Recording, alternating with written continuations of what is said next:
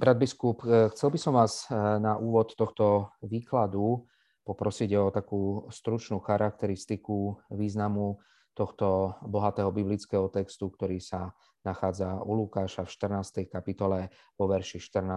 a nasledujúcich. Áno, tento biblický text, ktorý mi bol pridelený, alebo som si ho vybral vlastne tiež, zo 4. kapitoly 14 až 44 je skutočne bohatý. My sme na potulkách s Lukášom, ako sa volá tento cyklus. A my môžeme povedať, že je to veľmi vzácna časť Novej zmluvy. Áno, skutočne veľmi vzácna časť.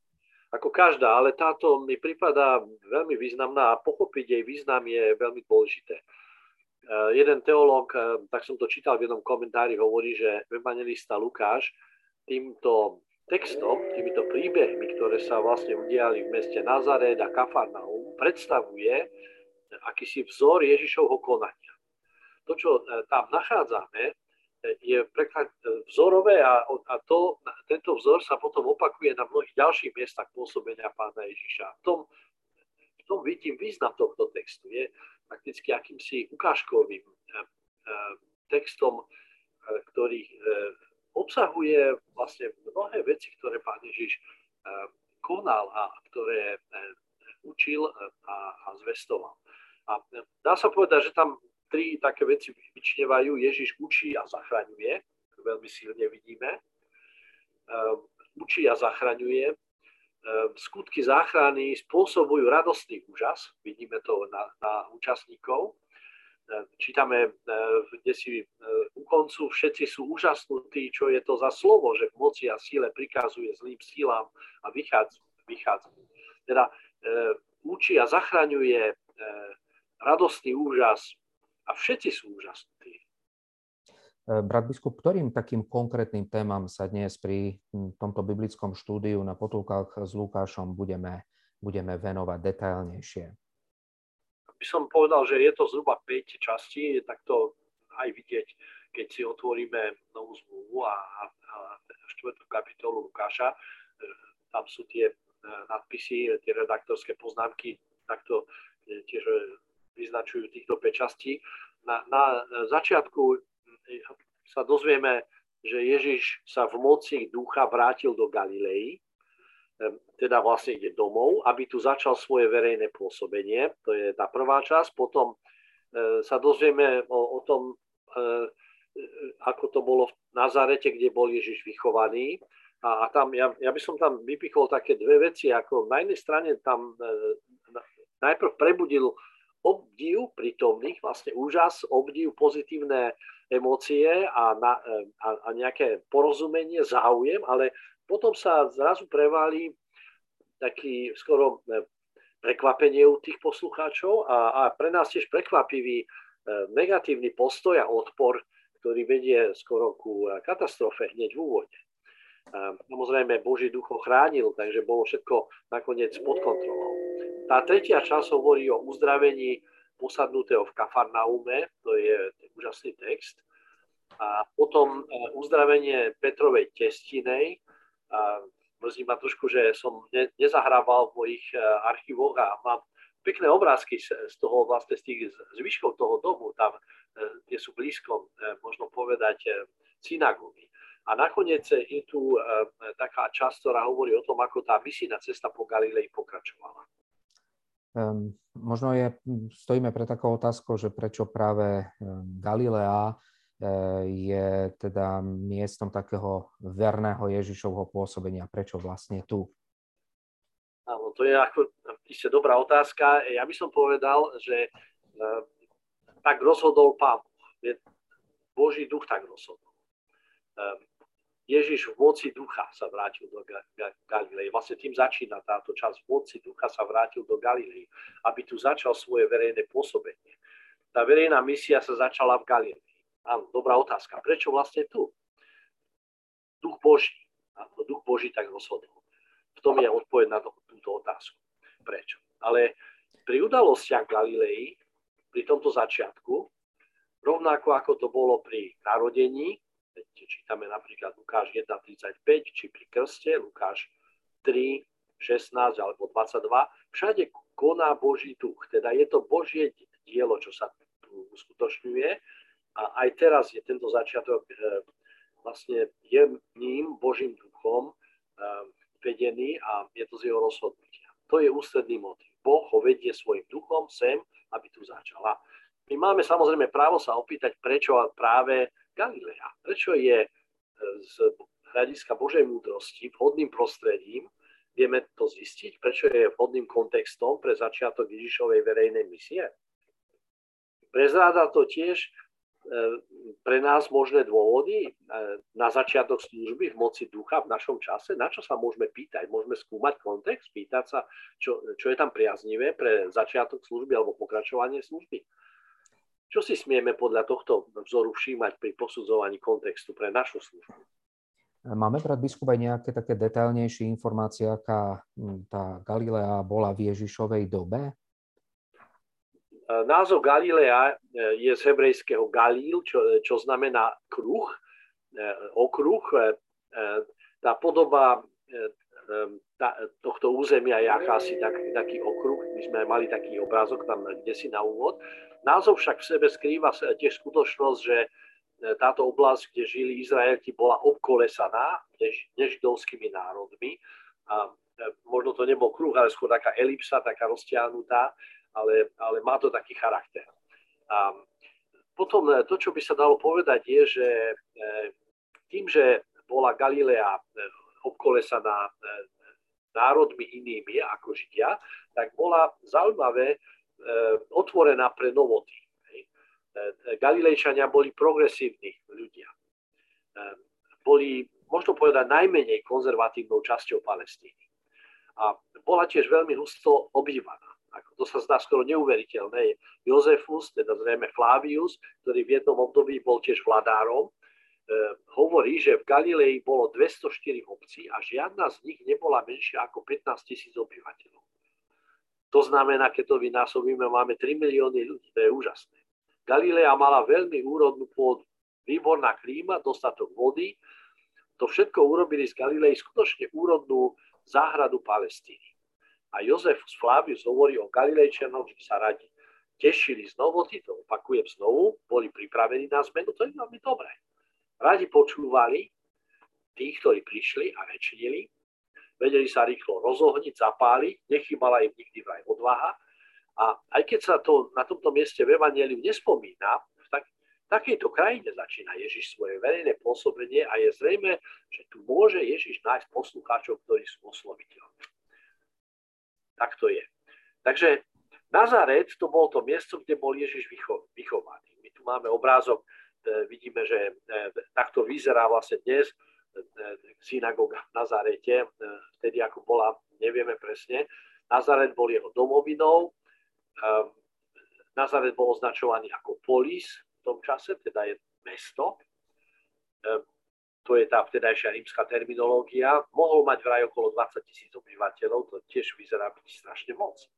Synagoga bola samozrejme stredom spoločenského a duchovného života. A okrem toho synagoga bola zrejme pre Ježiša tiež dôverne známym miestom. Chodil sem v deň sobotný, čítame, že sem prišiel podľa svojho zvyku. Teda dá sa predpokladať, že tam nebol prvýkrát. On tam určite chodil často. Aj z toho, ako nakoniec tá debata sa tam rozvíja, to tak vidieť. Brat biskup, máme nejaké detálne informácie o tom, čo sa v takej židovskej synagóge dialo, alebo ako vyzeralo také sobotné stretnutie a ako vôbec bolo možné, aby Ježiš mohol takto verejne vystúpiť? Áno, to je dobrá otázka, že ako to, že ho vôbec pustili k slovu, že či tam neboli iní a tak ďalej múdrejšie, ako to vlastne bežalo v synagóge. Je dobré možno pomenovať aspoň rámcovo ten program bežných synagogálnych stretnutí.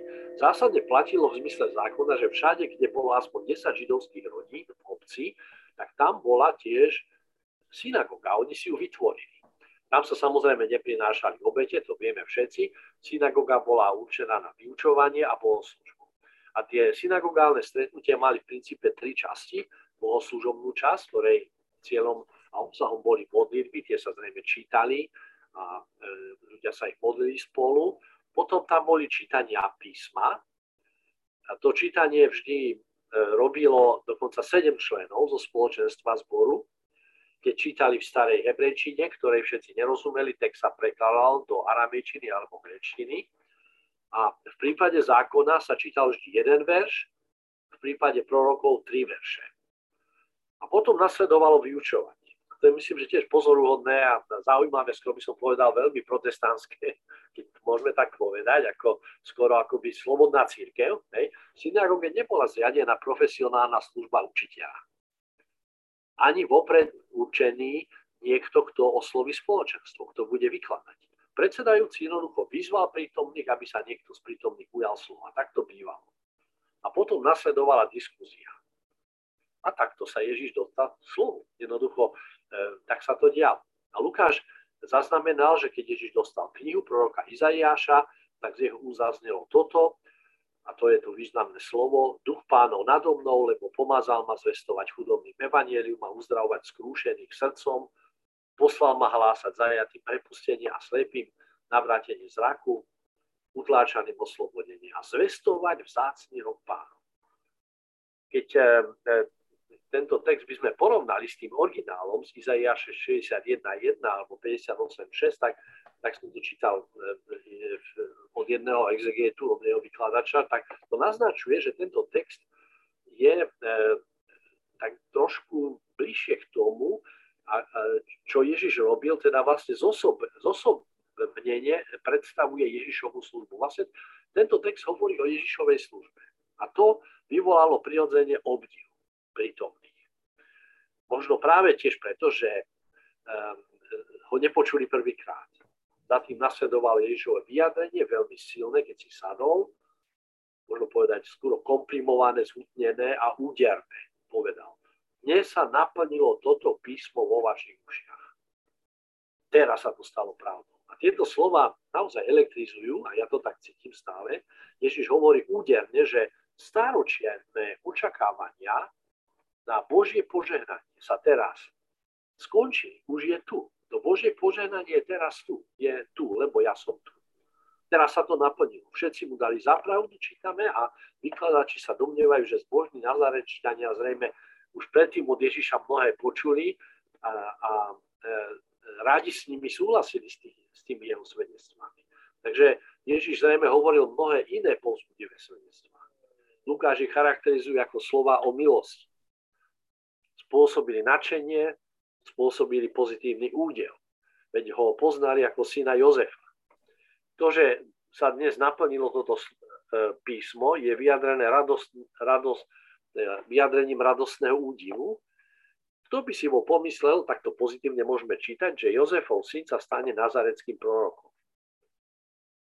Samozrejme, možno zvážovať aj iné, ako uvažujeme trošku o kritickom myslení tých, čo tam boli, menej optimistické hodnotenie výroku o tom, že Ježiš bol Jozefovým synom, sa zrejme dá tiež, vieme si ho predstaviť. A zvláštne pôsobí aj porovnanie, že Nazarečania ho hodnotia ako syna Jozefa, pričom Lukáš o ňom svedčí ako o Božom synovi.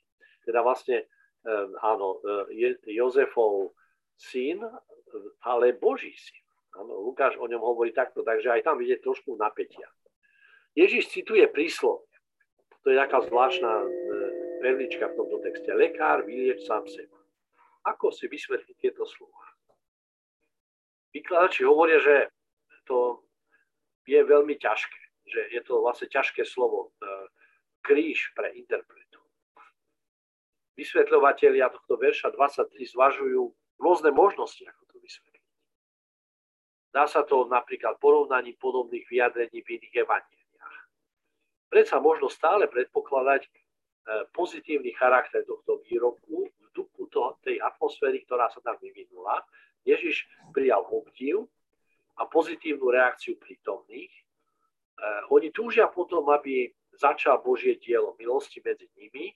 Sú ochotní podieľať sa s ním na požehnaní, pretože on už vykonal nádherné veci v Kafarnaume, tak sa to spomína, teda vlastne vedeli.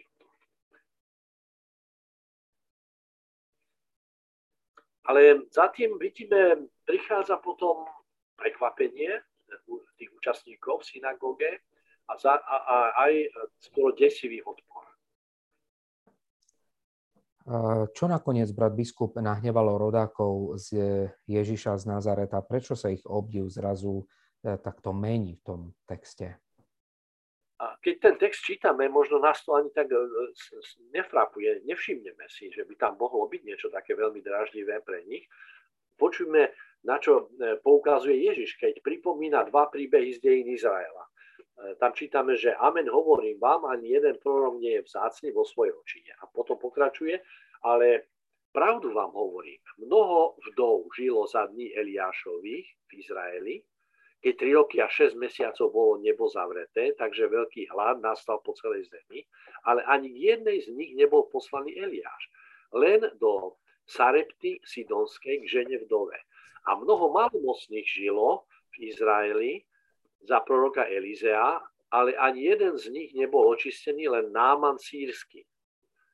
A keď hovorí, že ani jeden prorok nie je vzácny v svojej očine, určite tým nechce Pán Ježiš spochybniť ich priazeň a obdiv, hovorí skúsenosť z prorockej praxe v dejinách, to určite sedí. Čo teda vlastne podráždilo Izraelitov?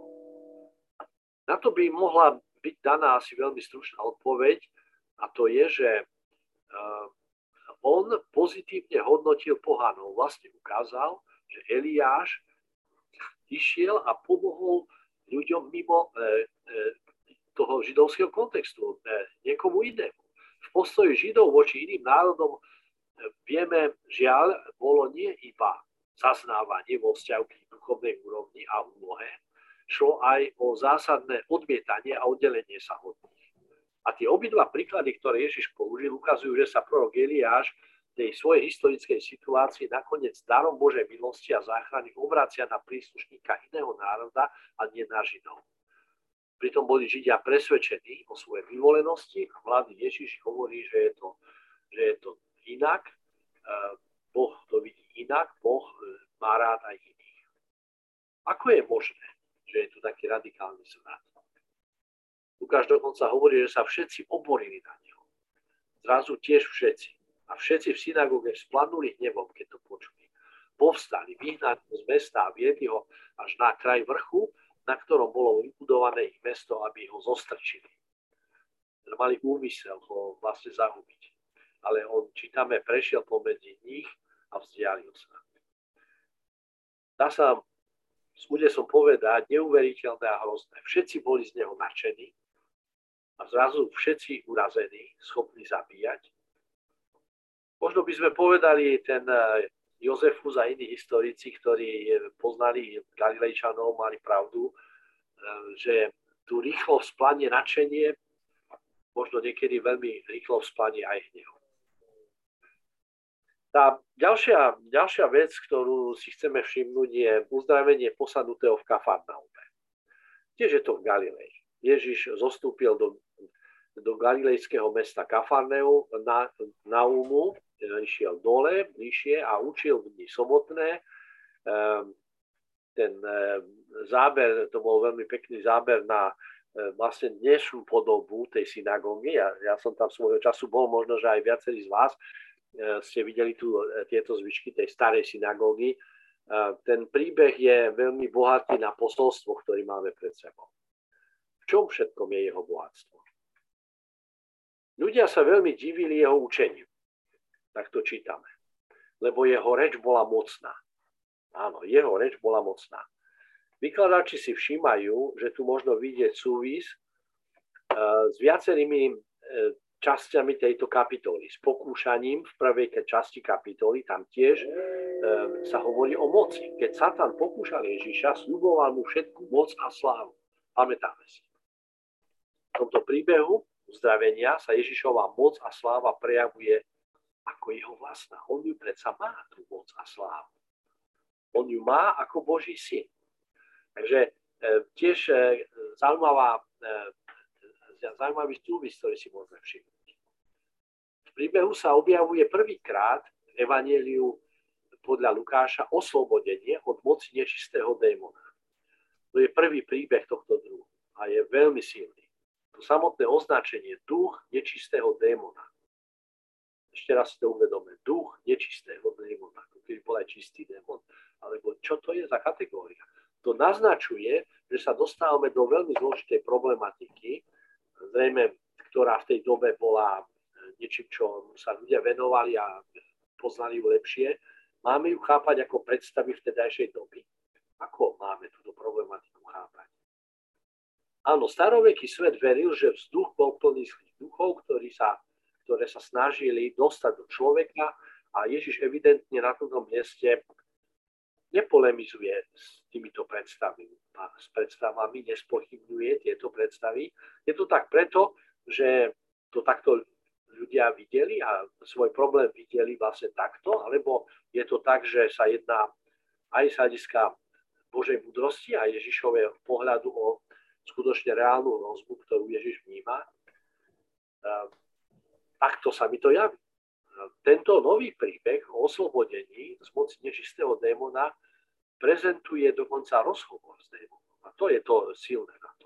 Veľmi silný prvok tohto príbehu. Démon vie, kto je Ježiš Nazarecký, vie, že má moc zahubiť jeho a démonické síly. A to, čo Ježiš robí, je, že ho umlčí znovu slovo a vyženie, odoženie tak, že sa viac nevráti. Možno ešte jednu črtu si všimneme pri tomto exorcizme, pri tomto oslobodení človeka z moci démona. V dobe Ježišovej sa všetci, ktorí konali dobré dielo, opierali o druhú autoritu. Napríklad proroci, keď prišli, oznamovali, toto je slovo živého Boha. Teda z autority Božej odovzdávali. Rabíni sa odvolávali na autoritu iného silného učiteľa z minulosti či prítomnosti. Ale Ježiš koná zo svojej autority. To priviedlo všetkých do úžasu. Jeho mocné slovo prináša oslobodenie od moci zla a uzdravenie. Moc slova sa nakoniec dokázala voči utrpeniu človeka a iných ľudí. Ježiš oslobodzuje z utrpenia. A potom nasleduje ďalší takýto nádherný uzdravenie Petrovej testiny. Biskup, v čom je tento príbeh možno taký výnimočný o uzdravení Petrovej testiny, teda asi Petrovej svokry? Vykladači poukazujú na to, že sa v popise nemocí používa v tej dobe obvyklý medicínsky slovník. To, že bola v zajatí veľkej horúčky, vlastne tam bolo skôr väčšej horúčky, tak to myslím znie, bolo presne označenie toho problému, ktorý vtedy takto lekári menovali. Lekári podľa gréckych písateľov rozlišovali medzi väčšou a menšou horúčkou. A to bolo označenie nemoce. Lukáš vedel, ako má túto diagnózu označiť, veď podľa indícií v Novej zmluvy bol nielen spolupracovníkom Pavla, tak to čítame vo Filemonovi 24. verši, ale tiež bol milovaným lekárom, Kolosenským 4.14. Spôsob, ktorým Ježiš vyliečil testinu Šimona, je jednoduchý. Tiež sa tu jasne hovorí, že to spravil vlastnou mocou, svojou autoritou. Pohrozil horúčke. Tá prestala. Nehovorí sa, že odišla ako nejaký nadprirodzený zlý subjekt, ako by to bolo pri exorcizme. Ale jednoducho prestala, skončila. A tento príbeh vlastne obsahuje posolstvo, ktoré je aj pre nás silným podnetom k nasledovaniu vzoru Pána Ježiša v našom živote a službe Pánovi. Možno ho shrnúť možno do týchto troch zistení, ako sú teraz na obrazovke. Ježiš bol vždy pripravený poslúžiť. Práve vlastne odišiel zo synagógy, tak vieme. Každý kazateľ a učiteľ, ak my, čo sme v tejto službe zainteresovaní, tak vieme, že cítime únavu po výkone služby slova, po kázni. Mne občas vyčítali, keď som sa pod bránou stretal s ľuďmi, po kostole sme sa chceli rozprávať, že nepočúvam dobre. Že ty ma nepočúvaš, mi povedal raz jeden brat, ktorý už nie je medzi nami. Ja asi mal pravdu, že som slabšie počúval, lebo som bol do určitej miery vyčerpaný, unavený. Človek po takomto výkone potrebuje oddych, ale pre Ježiša je prosba pomôcť rozhodujúca. Nerobí si nároky na oddych. Ide, zastane nad ňou, nad tou teda testinou, nad tou chorou ženou a zastavuje ho mocou, ktorú má. koná s láskou, ide hneď. A druhá vec, ktorú tu vidíme, je, že Ježiš vlastne nerobí svoje divy len pred veľkými zástupmi, aby vykonal zázrak, ktorý má nakoniec takýto obrovský verejný dosah. Nekoná len verejne, aby mala široký dosah na jeho služba. Koná aj v súkromí, v malom krúžku. Teraz je to v dome Petrovom, kde zrejme často býval Ježiš rovnako. A vlastne možno ho pokladal za svoj domov, tak sa tiež uvažuje. Je to vlastne, ako by poslúžil vo vlastnej domácnosti. A v tomto je tá zaujímavá výzva. Niekedy k svojim blízkym zabúdame byť rovnako láskaví, ako k tým ostatným, ktorým slúžime. Naše oddeľovanie profesionálnych výkonov od súkromia, to je taká jedna moderná téza, súkromný život, profesionálny život, v duchovnej oblasti vlastne nemôže platiť. To nesmie viesť k zanedbaniu služby, svedectva a pomoci tým najbližším. Aj doma musíme byť služobníkmi a svedkami. A to tretie je ohromné, keď bola Petrova testina vyliečená, okamžite im začala posluhovať, čítame. Možno by sme povedali, no také sú dobré matky. Ona však bola naplnená vďačnosťou za to, že sa jej takto okamžite a zázračne vrátila schopnosť konať, zároveň do tej miery posilnená tým Ježišovým zásahom, že to jej vyzdravenie vedie k pripravenosti a okamžité nasadenie. Všetko vlastne zároveň ako výraz vďačnosti a oslavy Pána. Nakoniec vidíme, že máme krásne texty alebo indície vo veršoch 40-41, kde sa hovorí o tom, že Ježiš lieči chorých. Brat biskup, je táto posledná teda cesta nejaká uzdravenia Ježišovho liečenia v niečom nová alebo iná od tých predchádzajúcich? Môžeme vlastne povedať, že tu máme dočinenia s nejakou treťou, tak to smiem tak povedať, scénou miestom liečenia v tomto texte, v 4. kapitole Evanjelia. Tam čítame toto, že počúvajme, potom pri západe slnka všetci, ktorí mali chorých na rozličné neduhy, privádzali ich k nemu. A on kládol ruky na každého z nich a uzdravoval ich. Aj zlí duchovia vychádzali z mnohých, kričali a volali: Ty si syn Boží. Ale on im pohrozil a nedovolil im hovoriť, lebo vedeli, že on je Kristus.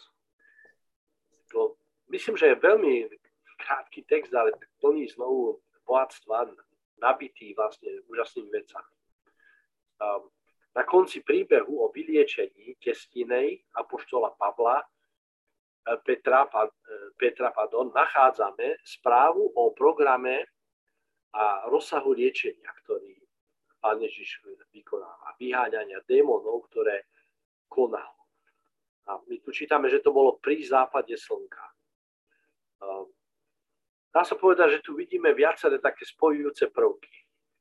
Napríklad pri tom liečení a exorcizmoch, pri tom vyháňaní zlých duchov, Ježiš im vždy pohrozil. Je tam použité to isté slovo, teda epitimao, by sme povedali grécky, u všetkých troch sa objavuje toto slovo. Slovo ako nástroj a výraz Ježišovej moci. Teda vlastne on im prikázal, pohrozil a oni museli poslúchnuť, lebo on bol Boží syn.